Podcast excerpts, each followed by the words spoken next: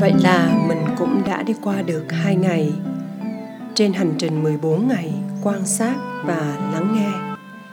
Và chúng ta đang thực hành bài tập Tôi tha thứ cho tôi. Ri muốn hỏi thật, bạn có thấy điều này là dễ dàng với mình không? Tha thứ cho người khác đôi khi vậy mà dễ hơn nhỉ? Với đa số trường hợp việc tha thứ khiến mình trở thành người tốt, thành người độ lượng, hay có hiểu biết cao hơn đối phương một bậc. Nhưng tha thứ cho mình có vẻ như mình đang làm hư mình hơn chăng? Có vẻ như mình đang cổ vũ cho sự lười biếng của mình chăng? Có vẻ như mình cứ tha thứ cho mình dễ dàng như vậy thì mình sẽ chẳng bao giờ tiến bộ được chăng? Bạn đang thực hành quan sát và lắng nghe. Vậy, bạn quan sát thấy điều gì từ việc tha thứ cho mình này? Bạn có nghe được những tiếng nói nội tâm, những phản hồi của cơ thể mình khi bạn viết ra hay nói ra điều mình muốn tha thứ cho mình không? Khi bạn viết, tôi muốn tha thứ cho tôi hôm nay vì đã cấu gắt, nóng nảy và lớn tiếng với cậu em. Tôi tha thứ cho tôi vì đã cáu gắt với mẹ. Tôi tha thứ cho tôi vì đã la rầy và khó chịu với con. Tôi tha thứ cho tôi vì đã cãi nhau với chồng sáng nay. Khi ghi xong, bạn quan sát và lắng nghe được điều gì? Bạn có cảm thấy ngay lúc đó cơ thể đã tự thở ra? Hơi thở ổn định và nhẹ nhàng hơn. Hay là ngược lại, khi mình ghi như vậy, bỗng mình nhận ra mình đang vô thức nghiến răng, các cơ mặt cứng lại, mày nhíu lại và mọi cảm nghĩ mình ghi nhận về cậu em như kiểu chẳng có gì lạ về tính khí của nó lại quay trở lại như ngầm khẳng định rằng tôi lớn tiếng nhưng mà tôi đúng. Bạn có thấy niềm vui hay sự nhẹ nhõm khi mình đã nói tha thứ cho mình không? Cơ thể có mềm ra, đầu óc được rỗng lặng không?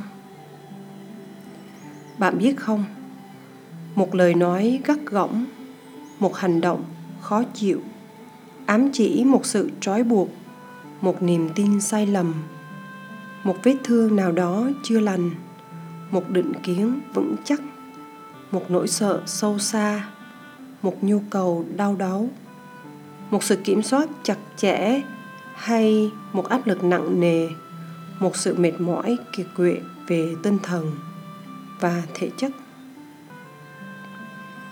Đừng bỏ qua những biểu hiện đó của chính mình. Hãy yêu thương sự gắt gỏng đó, nhưng quan trọng hơn, hãy tò mò vì sao mình lại gắt. Nhưng đây là bài học thuộc về chặng tiếp theo mà bạn sẽ thực hành để chuyển hóa nó. Còn giai đoạn này, hãy cứ chỉ là một người ghi chép lại những gì bạn muốn tha thứ cho mình. Hôm nay, hôm qua và nhiều năm về trước.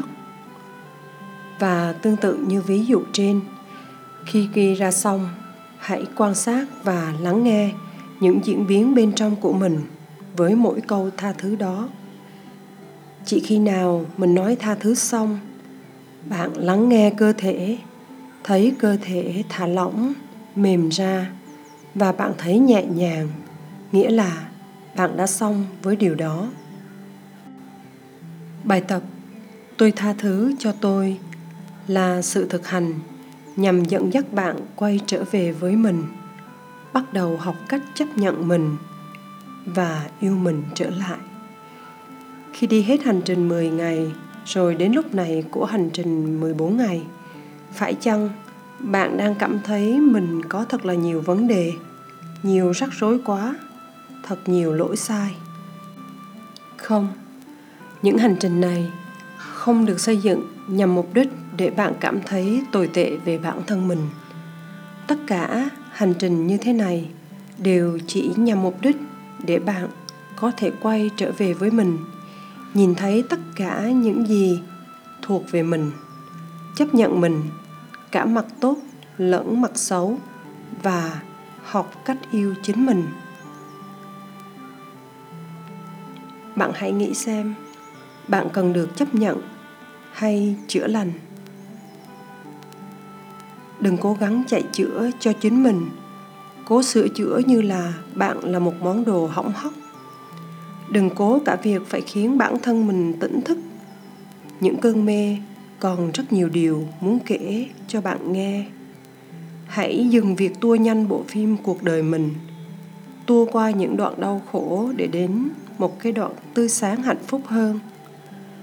Hãy từ bỏ cả việc cố buông bỏ đi, vì đó cũng là một sự nóng lòng, một sự kỳ vọng chữa lành không bao giờ là đích đến của một cuộc đua. Điều bạn cần là ở lại đây, ở bên mình.